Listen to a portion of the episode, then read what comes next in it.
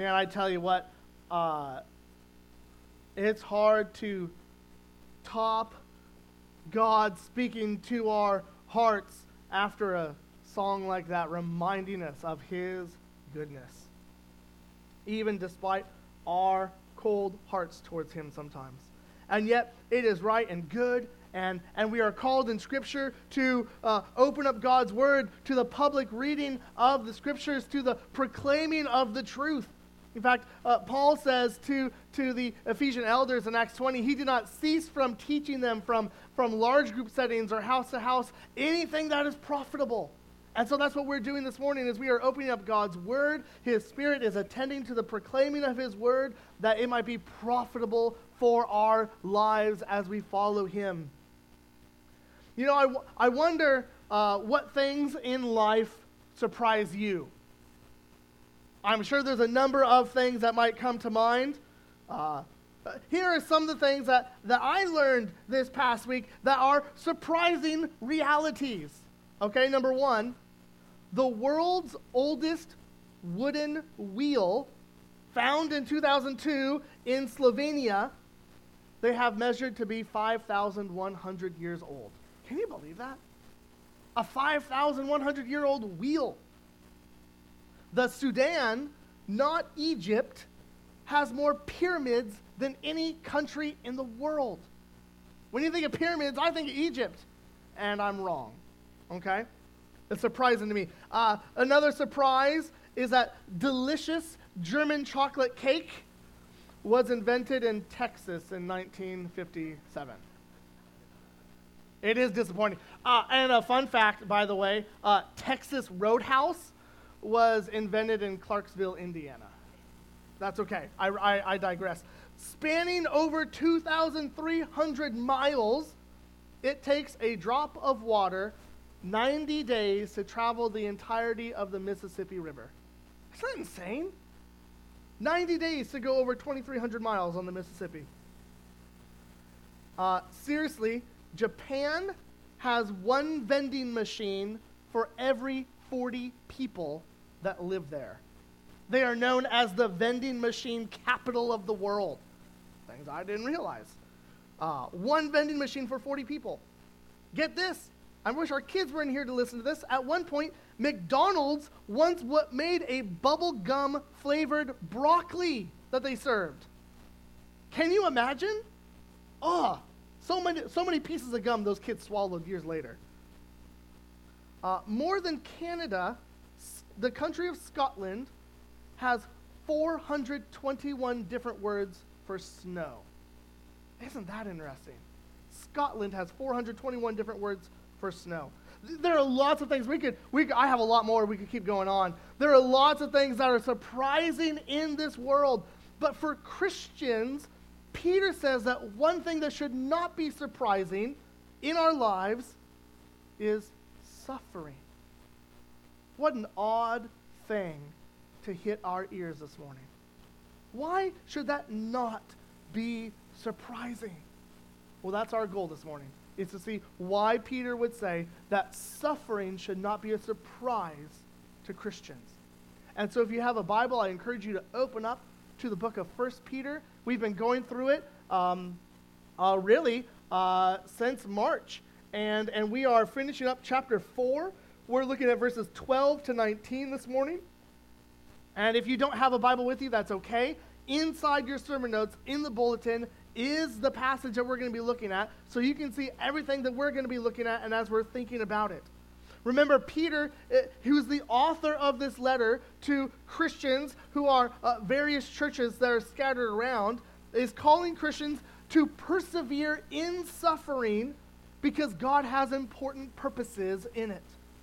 And so in part 1 of the letter, verse chapter 1 through half of chapter 2, Christians are called to salvation as exiles. And then in part 2 of the letter, we see that Christians are called to live as foreigners of this world to bring glory to God. And so now in part 3 that we're beginning here through the end of the letter, Peter is calling us to persevere in suffering.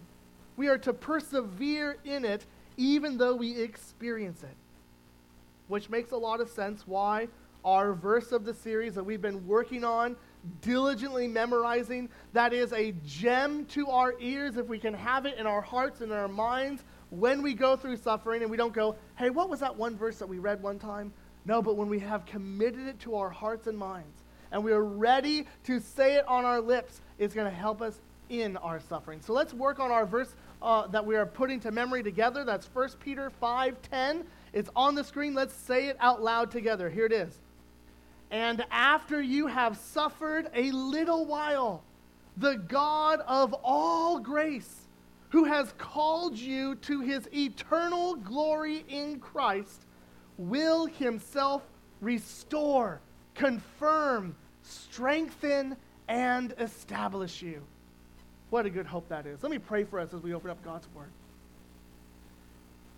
Lord, we pray that you would do that very thing in our lives.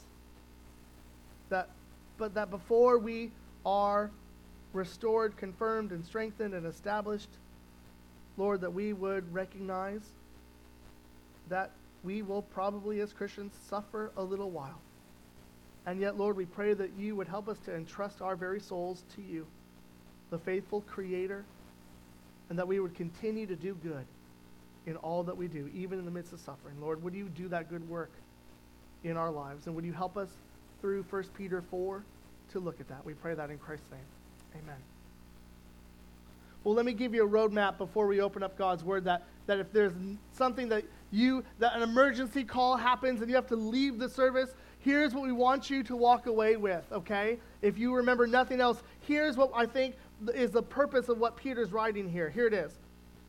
Entrust your livelihood and joy to the God who created you, saved you, and is making you new, even in trials. That's what we want to walk away with this morning, that we can entrust our livelihoods and our joy to the God who created us, who has saved us in Christ, and is making us new, even in trials. We can trust him to do that.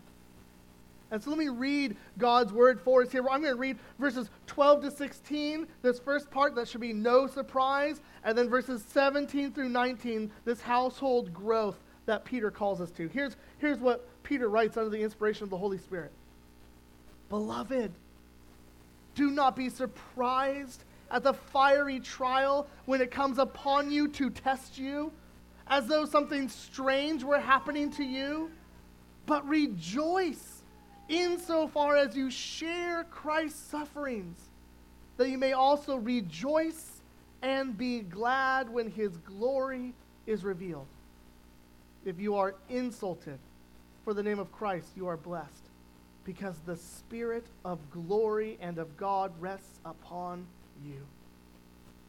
But let none of you suffer as a murderer, or a thief, or an evildoer, or as a meddler. Yet if anyone suffers as a Christian, let him not be ashamed, but let him glorify God in that name. Right, we all know when someone tells us that they have news to share and then they ask us to sit down, we know it's big news, right? Are you standing or sitting right now when I'm about to tell you this? When I'm about to discipline my own children, the first thing I do is I remind them that I love them, and I want to help them. And I remind them of that because me disciplining them might seem to question the reality of my love. Peter has hard news for our ears, and he begins by reminding us of who we are because of the hard news that's going to test that belief. Peter calls them beloved. Maybe you're reading the NIV that translates it as dear friends, but really the word agapitoi is a reference to beloved, ones who are loved, right? If you guys know the Greek word agape, right? That's literally, he's making that word love into a person, and he calls them beloved. They've been saved. They are literally those beloved by God. And this hard news, but important news for our ears, is that fiery trials don't change God's love. right? We often question, why do bad things happen to good people? And why would this happen to me? We are both surprised and often disheartened when tough things happen. But Peter says Christians shouldn't be surprised at fiery trials. When we think of loved ones, we expect them to not to hurt us, but to protect us. And so when something seems unpleasant in the moment, it's easy to begin to doubt a loved one's care towards us. But if we are surprised at these fiery trials, I think we would then have a distorted view of the Christian life. I think this is actually often connected to the prosperity gospel, right? God doesn't want you to be sick. God wants you to be rich. God doesn't want you to experience hardship. But Peter is saying that we should not be surprised at hardship.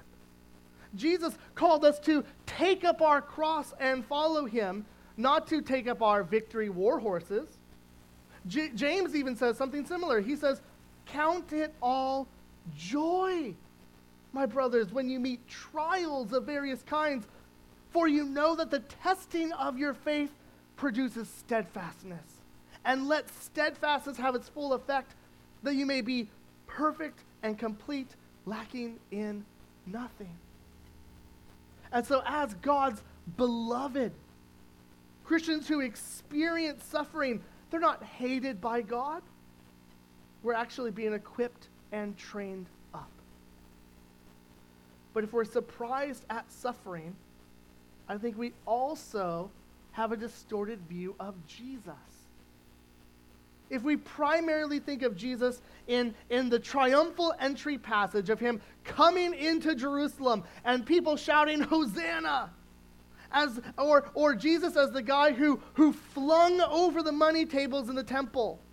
Or if we think of Jesus as primarily the guy who just healed every single disease out there, as someone that everyone liked, as the perfect Son of God who never had a hangnail, then I think we'd be missing an essential part of Jesus.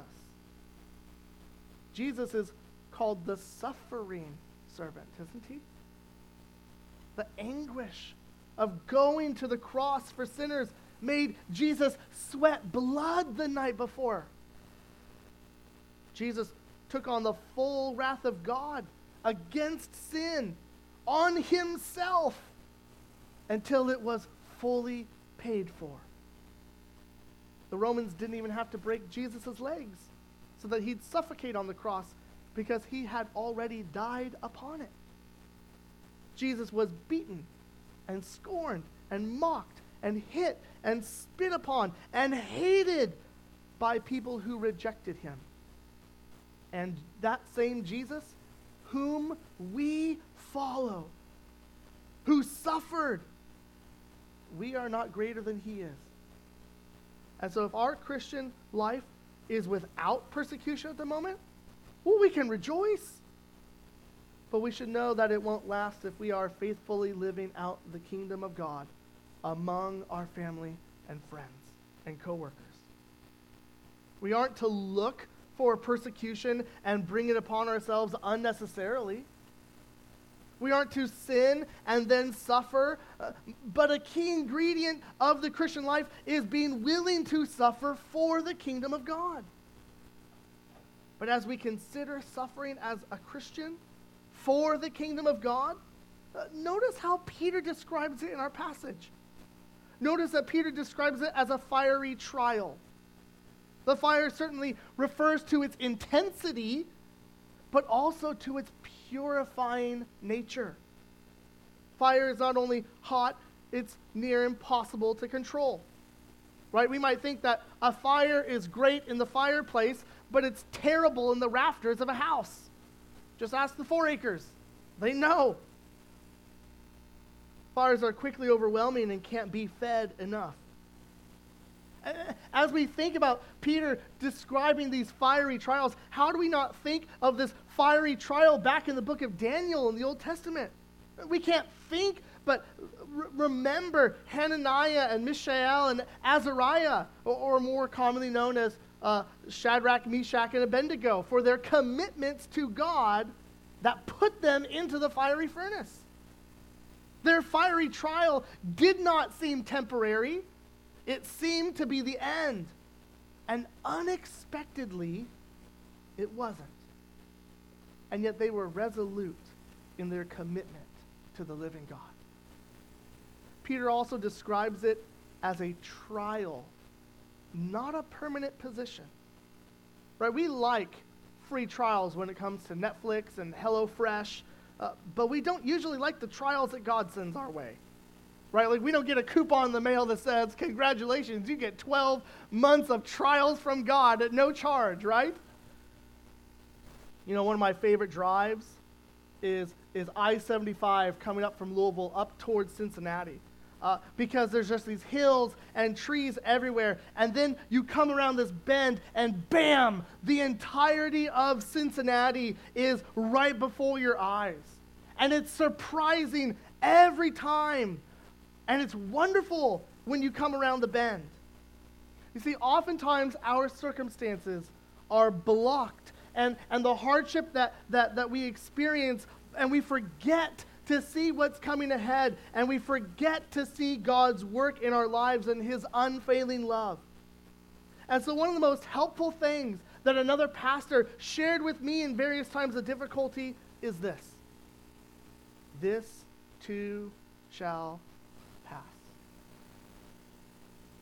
Believer, your difficulty in trials will pass. The conflict with family over values, it will pass. The pressure to succumb to societal beliefs, it will pass, believer. Don't mistake temporary trials for permanent positions. But instead remind one another that salvation is for eternity, and that these fiery trials are but a momentary affliction. They are temporary. Remember the words of that song from last week? Let goods and kindred go, this mortal life also. The body they may kill, God's truth abideth still.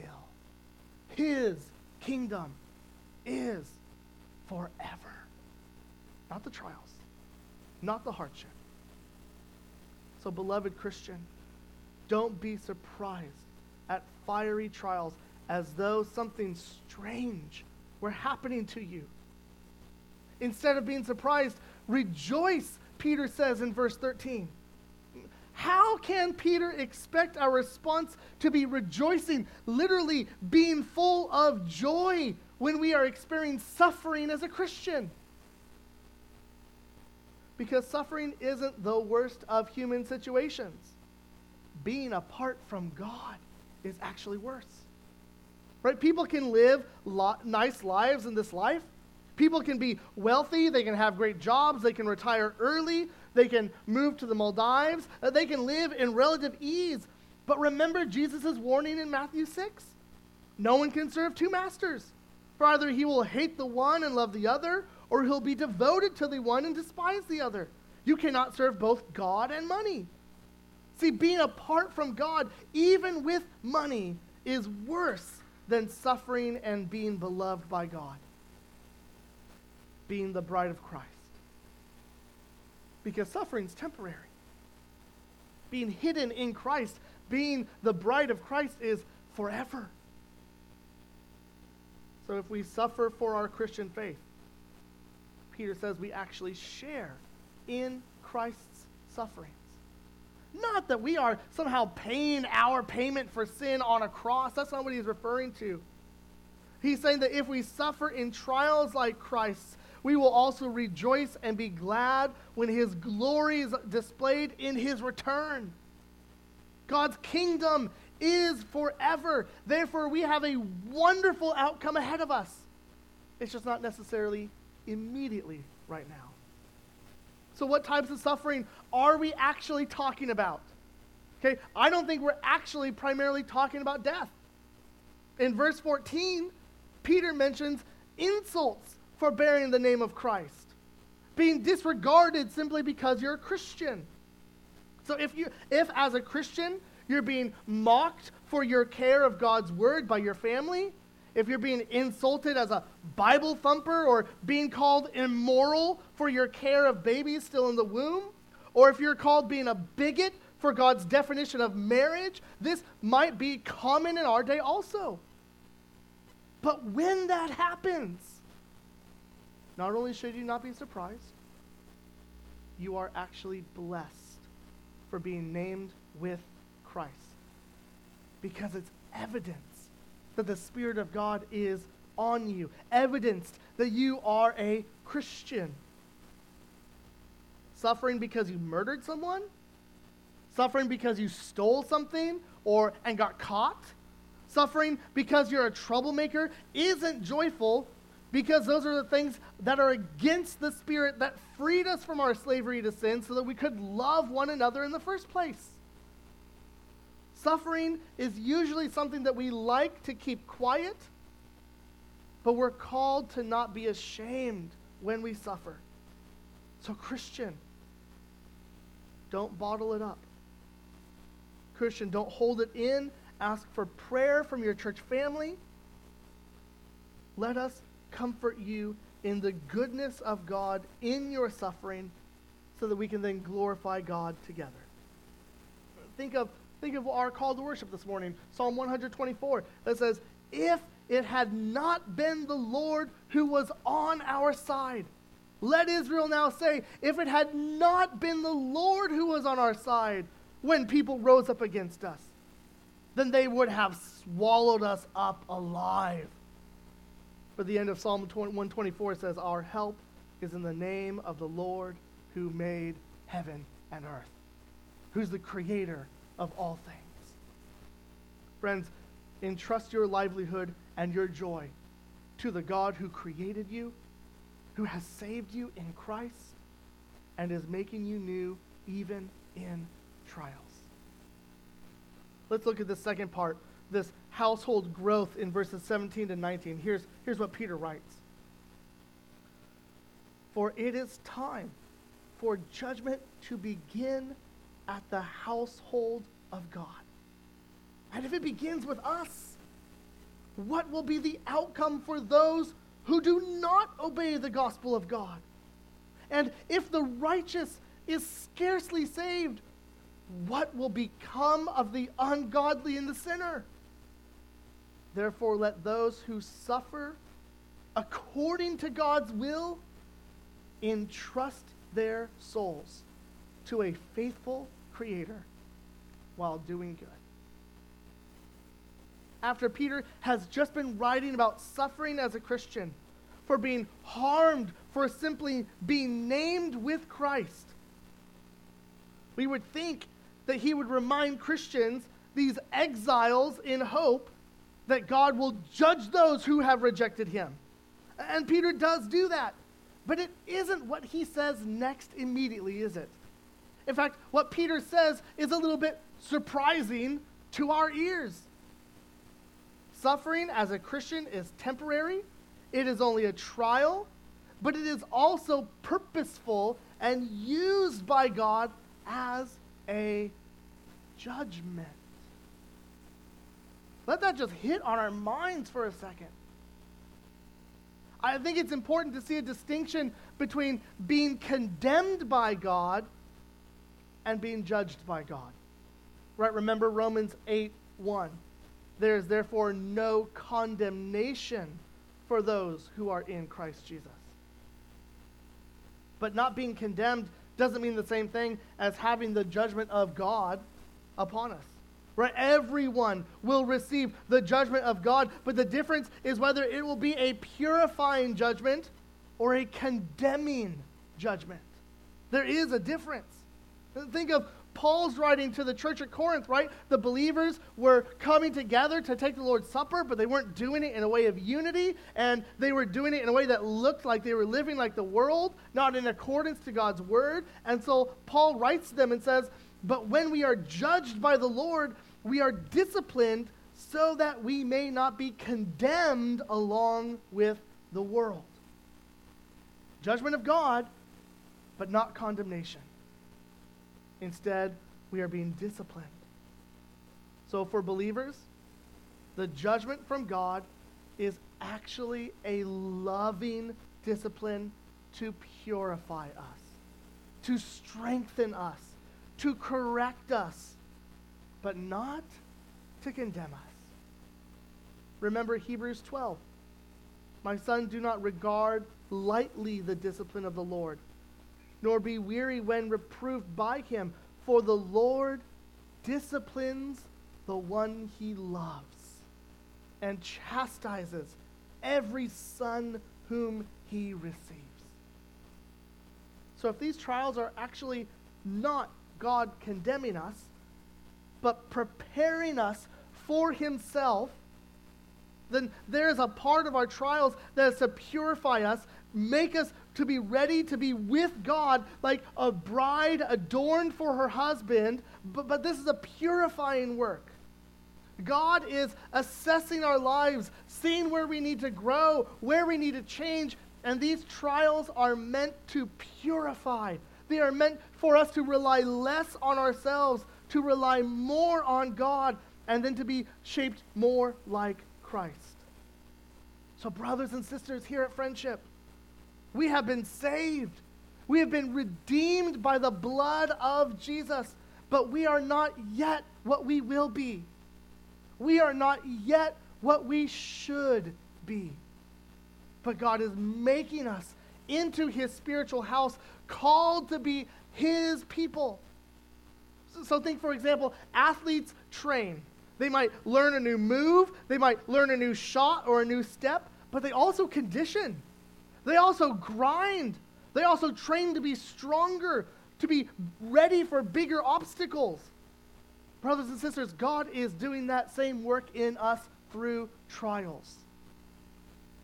Notice verse 19, the last verse of our passage. The end goal is to entrust our souls to the faithful Creator, to our faithful Creator, and to continue to do good in suffering. See, trials are meant to grow our trust in God, not diminish our desire for God. So brothers and sisters, share in your trials with others. It is so easy to be shipwrecked when facing trials, and being shipwrecked usually comes when we go through storms alone. We wait until it seems too late before we share with others so that when they know, they see it's crashing, but they're not able to help save the ship. I'm not sure here in Ohio, this landlocked state of ours, if you have done much surfing in your life, okay? If you have not, just know it's the opposite of snowboarding, right? So in snowboarding, you steer with the back of your board. In surfing, you steer with the front of your board. Well, the first rule in surfing, Linda, I know you're going to try this in Florida next year, right? The first rule in surfing, before you even learn to get up on the board, is that you don't surf alone. The waves are too crazy to do it by yourself. Maybe here in Ohio we would say this: you don't go skiing by yourself. In fact, in Colorado where I used to work and ski, there were partner skiing passages only. The trees were too thick, the runs were too difficult, that you were not allowed to go there by yourself. Because if you get lost, if you get stuck, they actually had spray-painted things on the side of trees, so if you had a cell phone, you could say, I'm in the purple area, or I'm in the orange area of the tree, so they could send a search party out, okay? In surfing, you don't surf by yourself. Neither do you live the Christian life by yourself. We aren't designed to live the Christian life in isolation. We aren't meant to suffer alone because the waves are too crazy to do it by ourselves. We are a body for the good of each other. And we need to do the hard work of sharing our trials with one another. Friends, do not mistake that God's growth of us to prepare us for eternity with him is always easy, but that it is always worth it as we are being made more in the likeness of Christ, not to be condemned, but to be disciplined and trained. Don't you wonder, though, why Peter says that God would begin judgment with the house of Israel? Like why is God starting with his own people? In fact, that was actually a pretty common assessment in the Old Testament. If you've ever read the book of Habakkuk, my favorite book of the Bible, God tells the prophet Habakkuk, I'm about to do something that you would not even believe. And Habakkuk's like, good, it's about time, yo. And God says, by the way, those Babylonians that you hate, who are so ungodly, they're going to come and be my judgment towards you, Israel, for your ungodliness. And Habakkuk is like, what? How dare you make those ungodly people to come and bring judgment upon your people? And so there's this whole thing in the book of Habakkuk. You should read it. It's worth your time. But it's a question worth asking. Why would the judgment of God begin with his own people? Well, think back to the Old Testament and all the different nations that existed. And yet out of all of the different nations, there was only one that had God's favor. Did you ever think about that? The Ten Commandments, the law of God, that we look at today and we're like, oh my goodness. He did not give that to the Egyptians. He didn't give that to the Babylonians. The law that actually reflects God's character, he gave to only Israel. There was only one nation that had God's favor. It wasn't the Babylonians. It wasn't the Egyptians. It was little, pathetic Israel. Israel was to be the picture to the rest of the world of what it looked like to trust God and for God to be in their midst. Christians today are called to be the picture to the world of lives transformed by God. The church is to display the wisdom of God to the onlooking world. The church is not to display the greatness of our own ingenuity.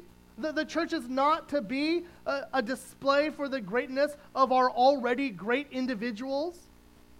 No, it's supposed to display the greatness of God, which is also, therefore, displaying it in our weaknesses. The church is to display the wisdom of God to the onlooking world, but we make a mockery of God if we look just like the world. In fact, for God to judge the world who doesn't believe or obey the gospel, while his people are supposed to represent him who do believe the gospel, but our lives look just like the rest of the world, then what does that say about God our Father? No, God actually disciplines those whom he loves. So for example, for me, we were at the pool yesterday for like 4 hours. I had a hat and sunglasses on the whole time, so I wouldn't be blistered up for you today. For me to discipline a random kid for running around the pool while my own kids are running all around the pool doesn't speak to me very well as a parent. You know what I'm saying? I need to first get my own kids to stop running around the pool dangerously before I ever mention it to someone else. See, God's judgment needs to start with his people. With us. Make no mistake, we're not talking about a walk in the park. This is hard stuff. God's judgment of his people might seem harsh, even hard at times, but Peter is right. It will actually be even worse for unbelievers. If it seems hard for Christians who are not condemned, what will be the outcome of those who reject the gospel? The result is going to be disastrous.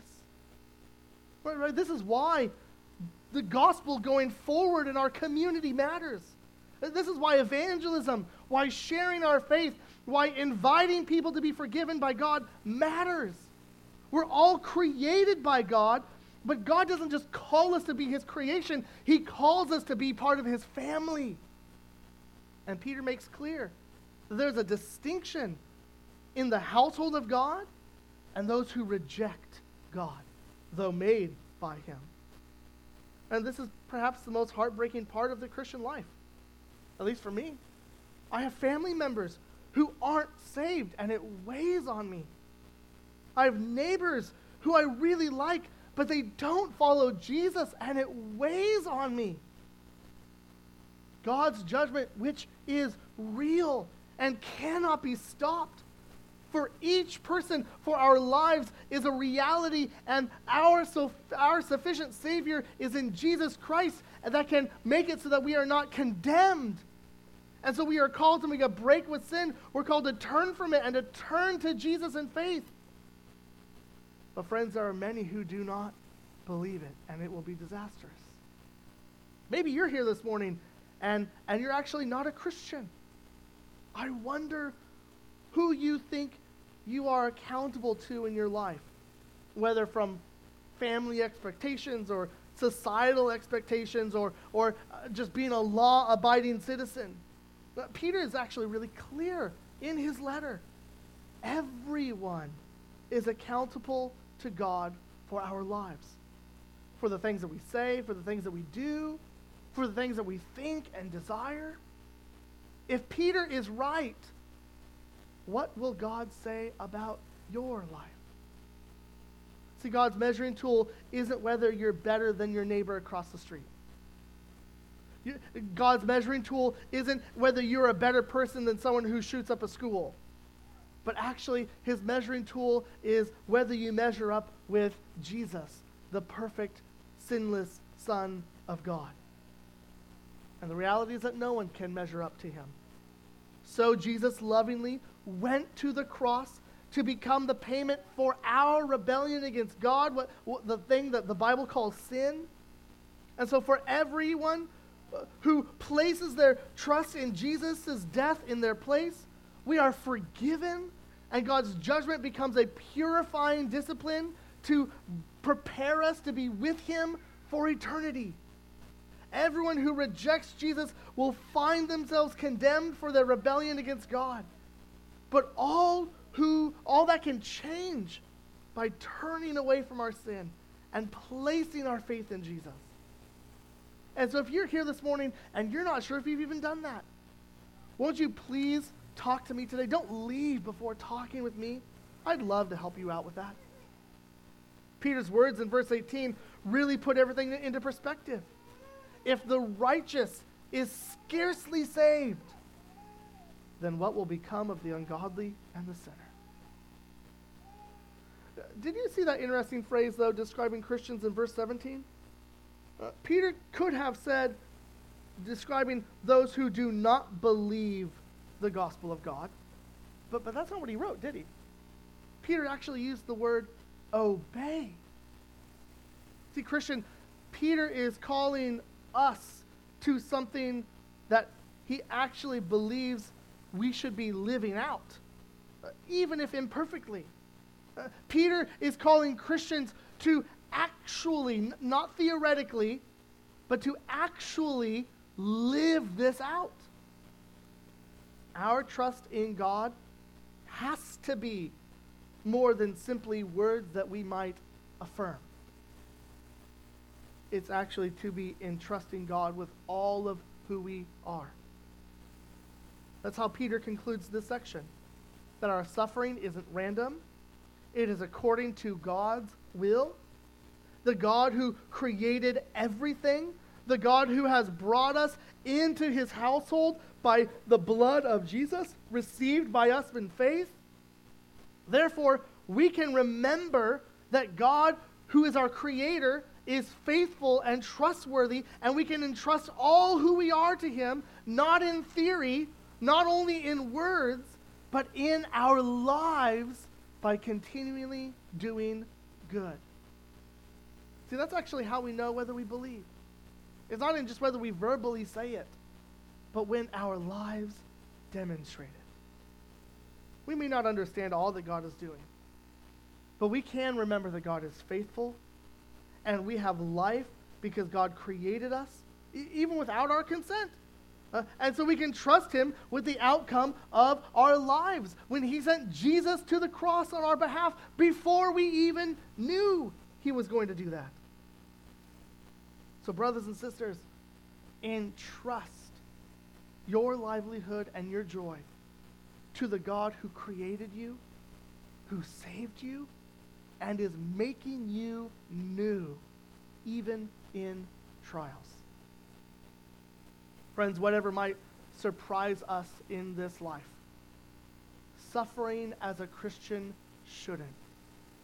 God has a purpose in it, and we must entrust all who we are to God, our faithful Creator, who cares for us. What a good, important word we need this morning, that we can entrust all of who we are to our faithful Creator who cares for you and for me. Let's pray. Heavenly Father, forgive us for the ways that when we suffer, we forget that we can trust you. Father, forgive us for the ways that when we suffer, we look immediately to other things besides you. Oh Lord, help us to see that we are not condemned if we are hidden in Christ, but that your judgment is then a purifying, temporary, purposeful trial to train us to be fit for heaven, to be the bride ready for her husband. And so, Lord, we ask that you would give us the mindset that even in suffering, we can trust you and continue to do good. Lord, would you do that good work in our hearts? We know we need your Spirit to transform our lives. God, would you do that by your Spirit and in your word in us today? We pray this in Christ's name.